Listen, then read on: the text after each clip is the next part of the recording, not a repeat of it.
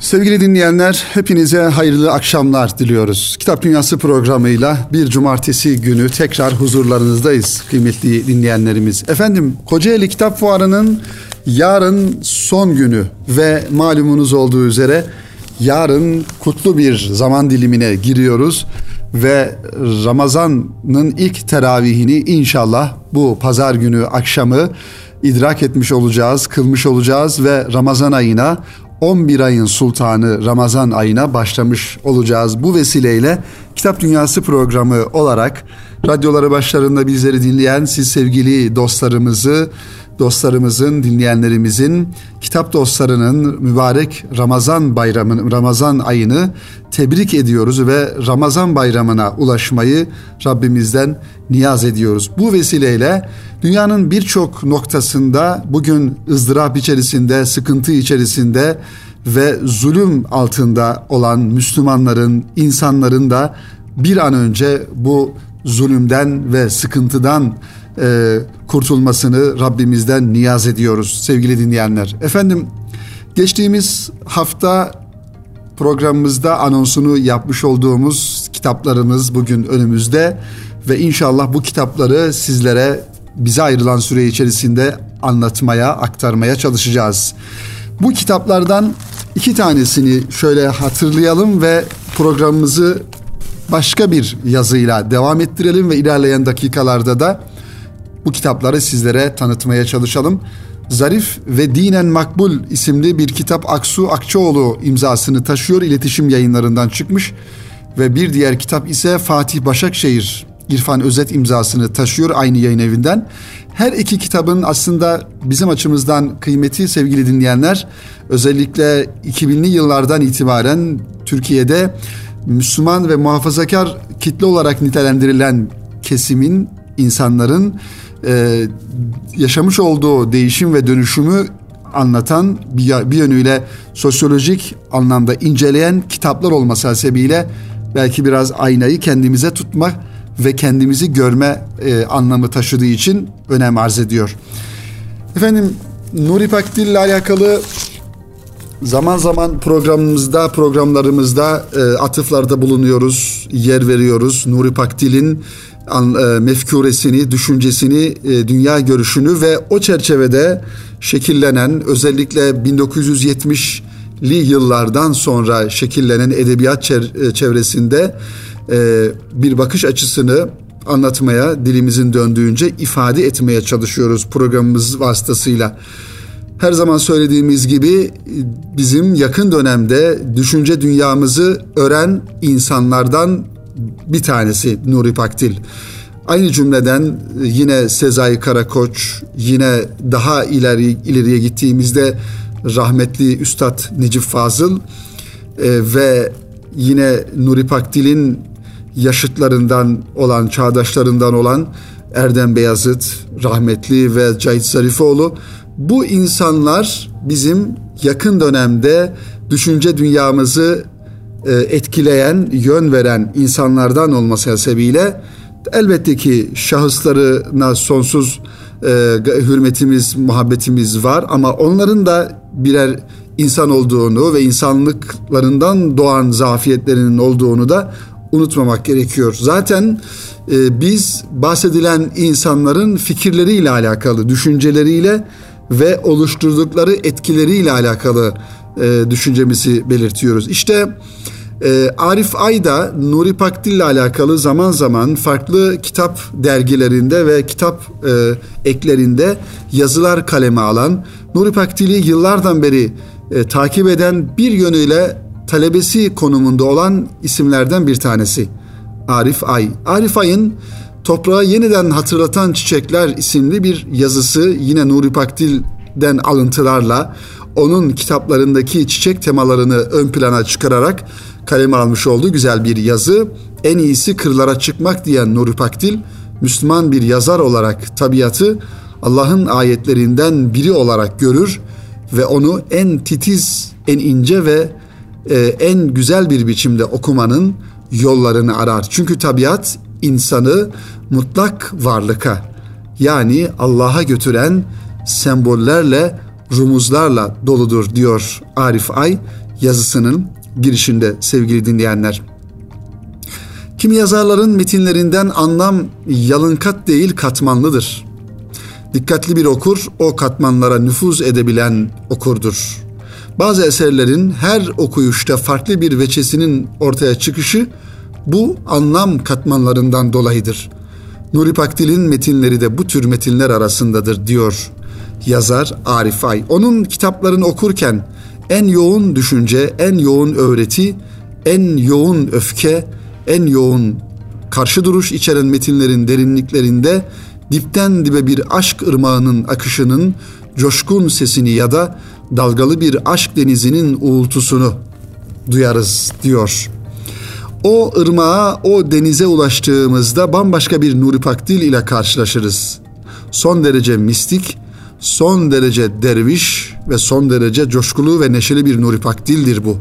O bu halden hale geçişiyle ve sürekli eylem halinde oluşuyla birlikte ruhundaki dip dalgayı sözcüklere, cümlelere öyle bir döker ki her bir sözcük, her bir cümle birer canlı parçaya dönüşerek ona ait bir ruhun vücut bulmuş şekli olarak çıkar karşımıza. O derin ırmak toprağa tutunarak akar, onu toprağa bağlayan pek çok unsur vardır. Bu unsurların başında da çiçekler gelir diyor Arifay Nuri Pakdir'in kitaplarını ve düşüncelerini ortaya koyarken sevgili dinleyenler. Faik Abası Yanık'ın hikayelerindeki balık adları kadar olmasa da onunkine yakın çiçek adları vardır Nuri Pakdil'in kitaplarında. Aslında aynı şekilde biraz sonra da belki tanıtımını yapacağız inşallah ee, Mustafa Kutlu'nun yeni bir kitabı. Orada da Mustafa Kutlu'nun bütün kitaplarına baktığımızda e, adeta bir e, çiçek isimleri listesi önümüze çıkar. Duymadığımız, belki görmediğimiz birçoğusunu çiçekleri e, Mustafa Kutlu'nun kitaplarından o isimleri duyabiliriz. Aynı şekilde Nuri Pakdil'in de böyle olduğunu söylüyor e, Arif Ay sevgili dinleyenler bu yazısında. Evet, e, söz gelimi Toros Dağları'nı anlatırken pek çok çiçek adını sayıverir. Toros Dağları efendime söyleyeyim eteklerinden tepelerine değin kekiktir, nanedir, fesleğendir, tarhundur, nergistir, sümbüldür. Hala el değmemiş beyaz güldür e, diyor Nuri Pakdil e, bir kitabının sayfalarında sevgili dinleyenler. Çiçekler aynı zamanda Nuri Pakdil'de platonik aşkın da bir çeşit sembolleridir. Tıpkı yazının başına ifa, başında ifade ettiğimiz e, beyitteki gibi ki o beyit şöyle bu sümbül kavun içi çınlayan sesinde o fesleyen hat nasıl çekilir güneşe diyor bir beyitte Nuri Pakdil'in e, yazısına ithaf ettiğimiz ve e, ilgilendirdiğimiz sevgili dinleyenler. E, işte o uykusuzluk güllerinden bir buket, bir tak, takım hemen masaya derken gecenin nasıl geçtiğine dair de ipuçları verir. Bense geceleri bir de tasvirleri yığmak için en uygun defter sayarım diyor başka bir ifadesinde. Gökyüzünde saat 02'yi geçse de mahşer küpeliden kılıça, ballı babadan saray patıya sonsuz çiçek sergileri Klas Duruş kitabında bu ifadeyi görüyoruz.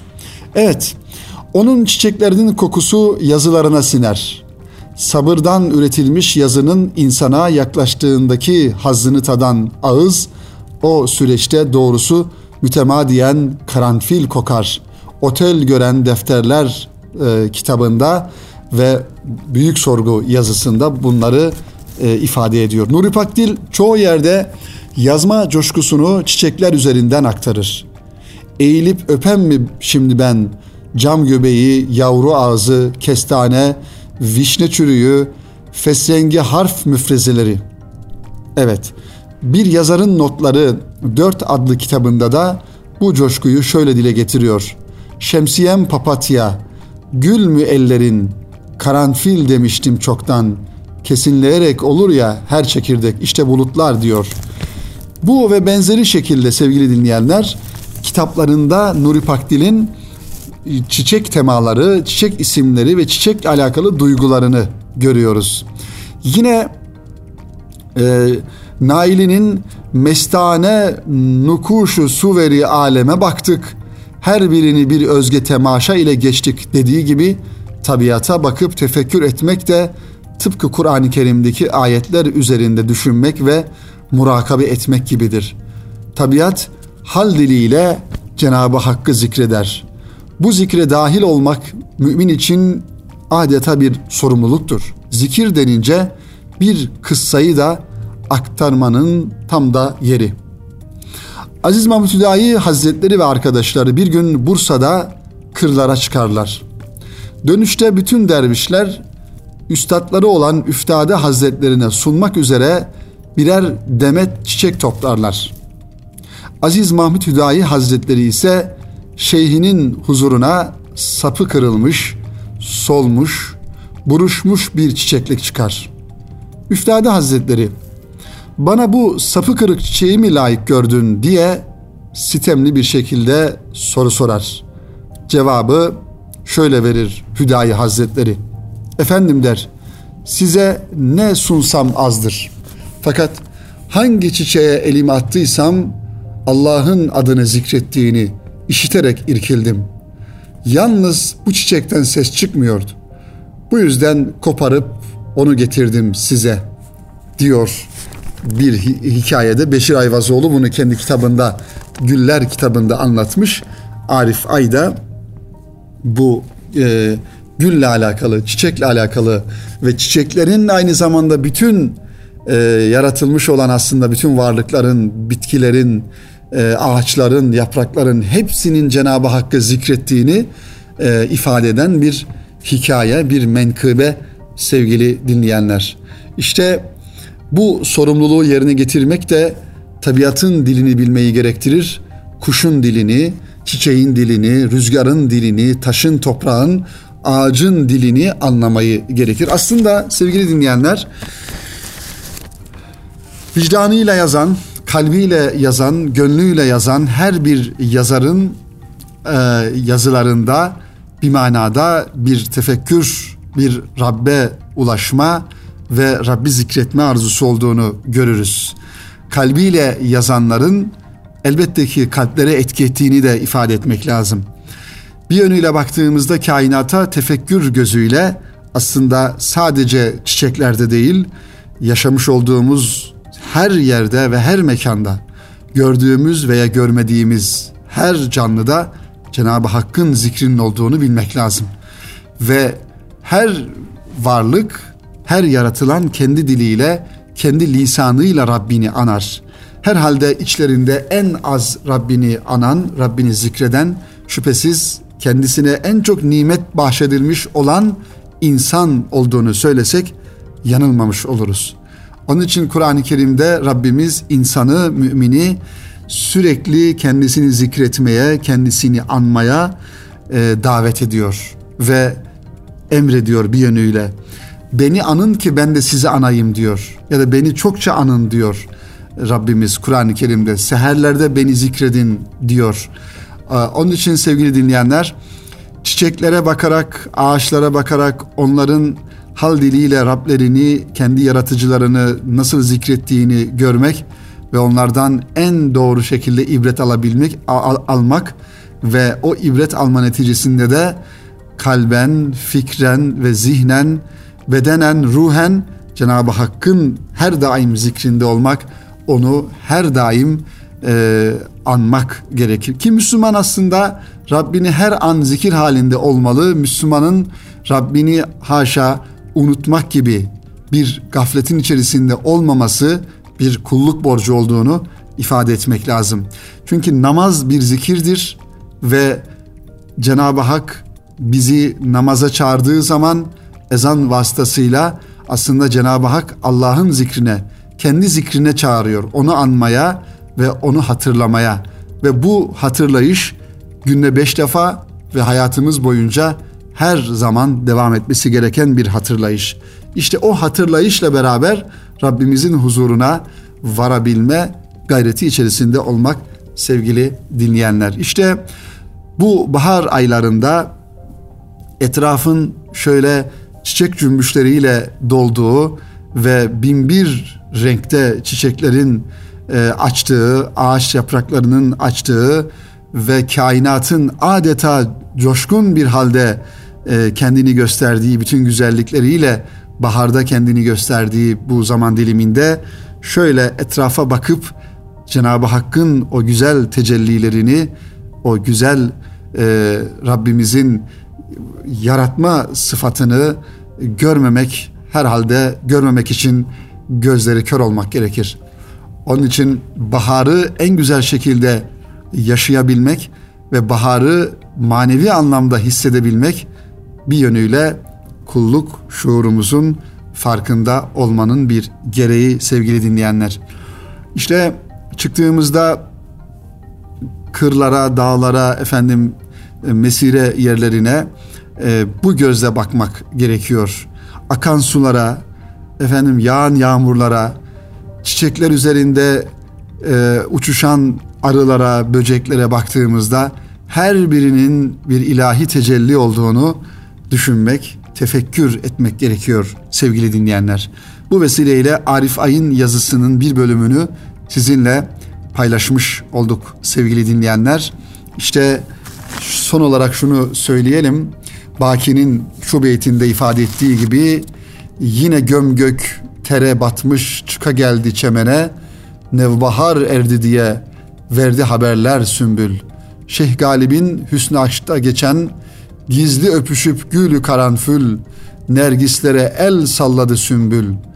İşte bunları e, aynı şekilde ifade ediyor Şeyh Galip ve e, baktığımızda Baki sevgili dinleyenler.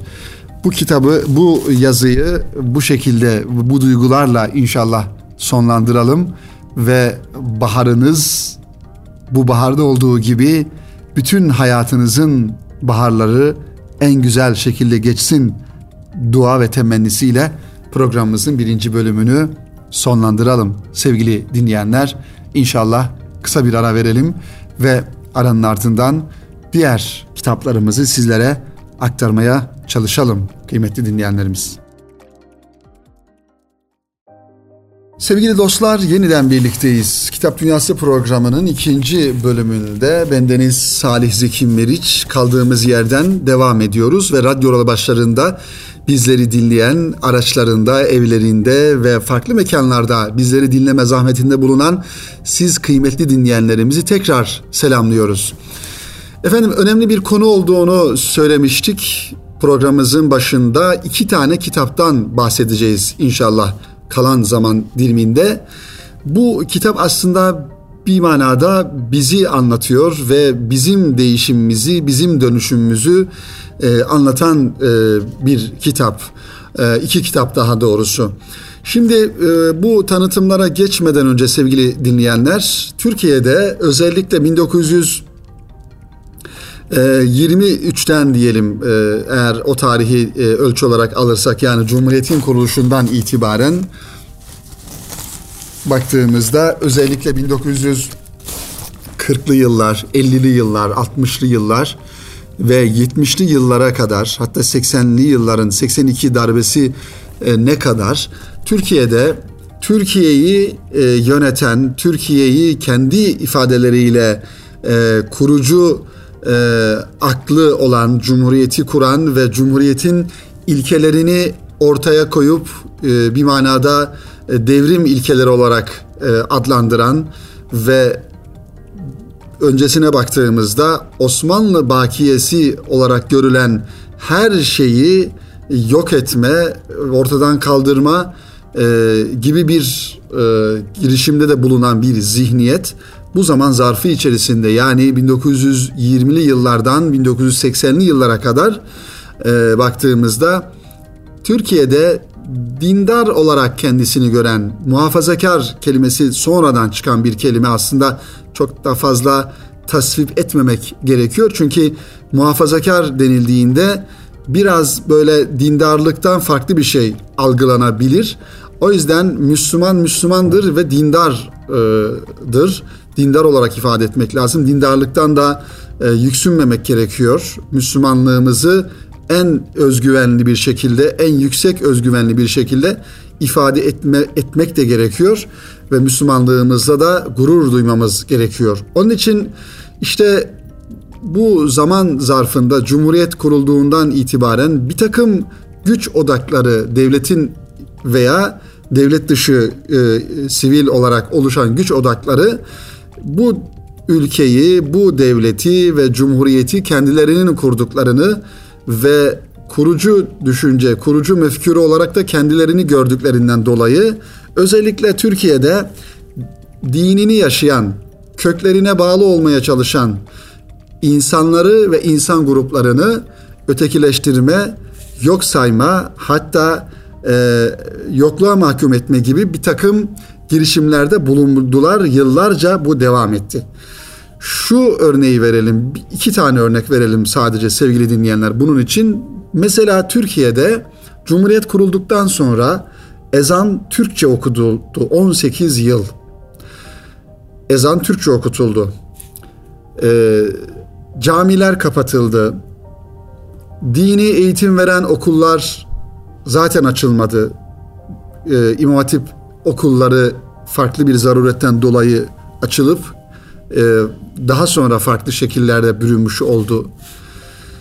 Geldiğimizde daha yakın bir döneme yani 70'li 80'li yıllara kadar 90'lı yıllara kadar geldiğimizde Türkiye'de tesettür e, olarak ifade ettiğimiz hanımların başı başörtüsü okullarda, üniversitelerde yasaklandı ve tırnak içerisinde bir kamu alanı diye bir alan ihtas edildi.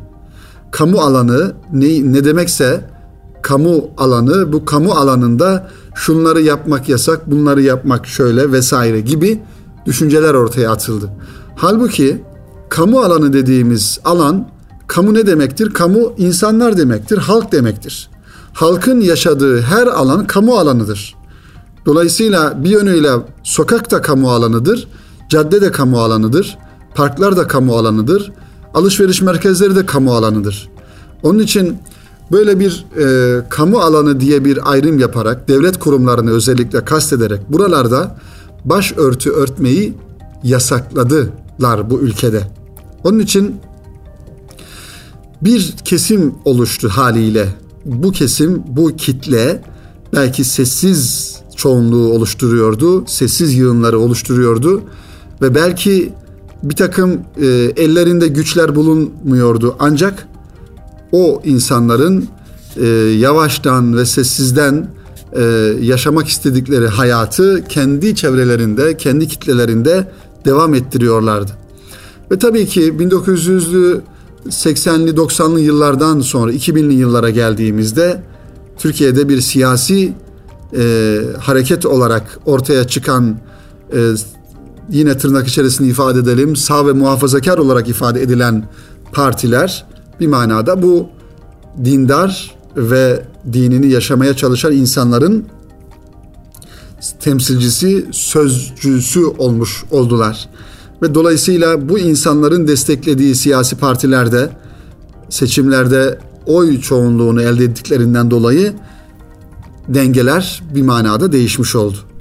Tabi dengeler değiştikten sonra sevgili dinleyenler e, yani bir yönüyle önceden ötekileştirilen, önceden e, değerleri yok sayılan, önceden e, devlet kurumlarında kendilerine iş verilmeyen insanlar bir manada 2000'li yıllardan sonra devletin kurumları başta olmak üzere farklı kurumlarda, farklı alanlarda görevlere gelmeye başladılar. Söz sahibi olmaya başladılar ve kendi yaşam alanlarını, kendi ortamlarını, kendi şehirlerini e, kurmaya, çoğaltmaya, yaygınlaştırmaya başladılar. Dolayısıyla onun için bugün e, zaman zaman ifade edilir. Efendim mesela şu partinin kalesi denilir, şu partinin oy deposu denilir gibi e, mekanlar, şehirler de bu vesileyle ortaya çıkmış oldu. Tabii böyle bir ayrım belki yapmak çok doğru değil ancak insanların e, kendi değerlerini, kendi inandıkları gibi yaşamaları da aslında en doğal hakları olduğunu da ifade etmek lazım. İşte bu 2000'li e, yıllardan sonra muhafazakar kesim dediğimiz, dindar kesim dediğimiz kitlelerde iktidarı elde ettikten sonra ya da belli görevlere geldikten sonra buralarda yaşanılan dönüşümleri anlatan bu iki kitap. Şimdi bu kitaplara bakalım. Böyle bir uzun bir girizgah yaptıktan sonra sevgili dinleyenler. Tabii bir kavram var. Bu kavramı belki birçoğumuz ilk defa duyacağız. Ee, onu da izaha izah etmek lazım. Habitus kelimesi kavramı. Habitus işte az önce bahsetmiş olduğum bir bölgede bir e, alanda belli bir sosyolojik yapının geçirmiş olduğu değişim ve dönüşümü ifade eden bir kavram. O yüzden bu tanıtımı, tanıtımları sizlere aktarırken bu kavramda geçecek. E, bu kavramın da ne anlama geldiğini e, ifade edelim. Yakın bir dönemde iletişim yayınları muhafazakar habitusu konu alan ve temeli doktora tezine dayanan iki çalışmayı kitaplaştırdı. Bunlardan ilki Aksu Akçoğlu'nun zarif ve dinen makbul, muhafazakar üst orta sınıf habitusu, diğeri ise İrfan Özet'in Fatih Başakşehir Muhafazakar Mahallede iktidar ve Dönüşen Habitus başlıklı kitaplar. Her iki çalışmanın odak noktasının muhafazakar kesimin 1990'lı yıllarda yaşadığı dönüşüm olduğunu söylemek lazım. Az önce ifade ettiğimiz gibi sevgili dinleyenler. Son yıllarda muhafazakar habitusa yönelik ilgi her geçen gün artıyor. Özellikle 2000'li yılların başından beri kesintisiz bir şekilde iktidarda yer alan Adalet ve Kalkınma Partisi'nin kökenlerini oluşturan kitlenin siyaset sosyolojisindeki yeri, kimlikleri, gelenekleri, beğenileri ve tüketim kalıpları çeşitli çalışmalara konu oluyor. Yakın bir dönemde iletişim yayınları muhafazakar habitusu konu alan ve temeli doktora tezine dayanan bu çalışmaları kitaplaştırdı. Evet, az önce de ifade ettiğimiz gibi bu iki çalışmanın odak noktasını 1990'lı yıllardan sonra bu kesimdeki değişimler e, oluşturuyor. E, İrfan Özet diğer bir yazar. Birisi Aksu Akçoğlu, öbürü ise İrfan Özet e, dedik. Evet, İrfan Özet'inki Fatih Başakşehir e, ismini taşıyor. Aksu Akçoğlu'nun çalışması Ankara'nın Çukurambar semtinde 2012-2013 yıllarında yapılmış etnografik bir araştırmaya dayanıyor. 1990'larda yükselişe geçen ve 2000'lerden itibaren iyice belirginleşen muhafazakar orta sınıfın hayat tarzındaki farklılaşmaya ilişkin merakı yazarı böyle bir çalışmaya yöneltiyor. Çukurambar 2000'li yılların başından itibaren büyük bir kentsel dönüşüm geçirmiş ve gece konduların yıkılarak yüksek katlı güvenlikli sitelerin kurulmasıyla özellikle siyasetçilerin de bölgeye yerleşmesiyle yükselen bir değer olmuştur. Son 10 yıldır ise muhafazakar seçkin sınıfın mahallesi olarak biliniyor.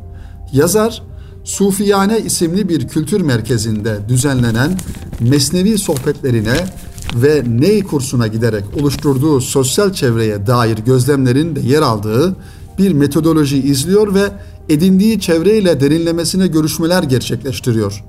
Görüşmelerden elde ettiği verilerle muhafazakar bireylerin kendilerini toplumsal dünyaya nasıl yerleştirdiklerini ve toplumsal hayatı nasıl gördüklerini inceliyor. Tezin de özgün yanını oluşturan iki kavramsallaştırmaya ulaşıyor. İlkinde Borden'in ilkesel sosyolojisinden faydalanarak toplumsal görme ve ayrım ilkeleri olarak muhafazakarlık kavrayışıyla muhafazakarlığın bir fikirler demetinden oluşan yerleşik ideolojik tanımının yerine eğilimlere dayanan bedensel tanımını geliştiriyor.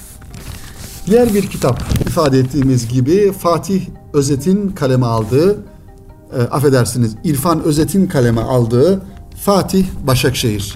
Zaten bu iki isimden de anlaşılacağı üzere Fatih, İstanbul'daki Fatih, yine İstanbul'daki Başakşehir semtlerindeki yaşayan e, insan kitlesinin sosyolojik değişimini anlatıyor.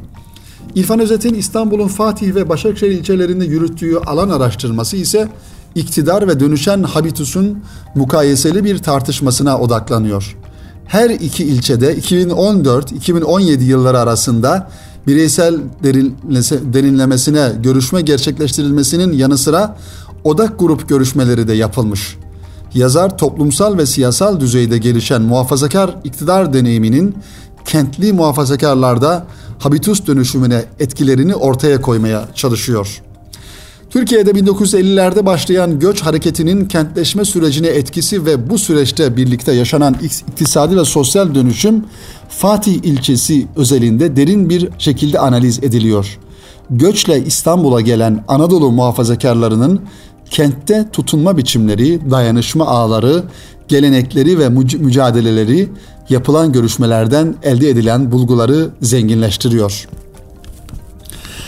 Son olarak belki şunları ifade etmek gerekiyor sevgili dinleyenler. Her iki çalışma muhafazakar mahallede ortaya çıkan sınıf habitusuna dikkati çekiyor. Hem Çukurambar'da hem de Başakşehir'de muhafazakar seçkinlerin yaşadığı göz önünde bulundurulduğunda sınıf yapısı değiştikçe seçkinlerin korunaklı mekanlara ihtiyacının olduğu görülüyor. Bu durum aynı zamanda mekansal ayrış, ayrımlaşmayı ortaya çıkarıyor. Başta ekonomik olarak ortaya çıkan bu dönüşüm daha sonra sosyal alanda alana da yansıyor. Sosyoloji okumayı sevenler için zarif ve dinen makbul ve Fatih Başakşehir akademik ve entelektüel bir kaynak niteliği taşıyor. Yakın bir zamanda yayınlanacak olan Cihat Özsöz'ün Kutsal ve Kural Müsiyat Kayseri Şubesi örneğinde Yeni Muhafazakar Orta Sınıfın Dönüşümü başlıklı kitabı da muhafazakar habitusa yönelik çalışmaların ve ilginin devam edeceğini gösteriyor. Tabi bu kitaplarda sevgili dinleyenler bir manada her iki yazar da biraz bilimsel yaklaşmışlar meseleye ve bilimsel verilerle o mekanlarda bizatihi araştırmaları yaparak böyle bir dönüşümün nasıl olduğunu sadece tarafsız bir gözle ortaya koymaya çalışmışlar ama bir de işin diğer boyutları var. Onlar da aslında ayrı bir program konusu. O da şu e, bu kesimlerde ki e, maalesef artan yozlaşma, bozulma e, ve e, kendin, kendinden uzaklaşma, köklerinden uzaklaşma aslında şekli olarak e, görünürde aynı kalma ama öz olarak yaşam tarzı olarak farklılaşmayı da ayrı bir e, program konusu yapmak gerekiyor sevgili dinleyenler. E, bunu da başka bir programda inşallah irdeleme fırsatımız olur. Evet efendim bu vesileyle Kitap Dünyası programının sonuna gelmiş bulunuyoruz. Dediğimiz gibi önümüz kutlu bir zaman dilimi Ramazan ayı.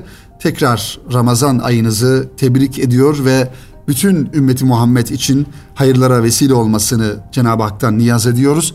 Ve bir sonraki hafta buluşmak ümidiyle hepinizi Rabbimize emanet ediyoruz efendim. Hoşçakalın, hayırla kalın sevgili dinleyenler.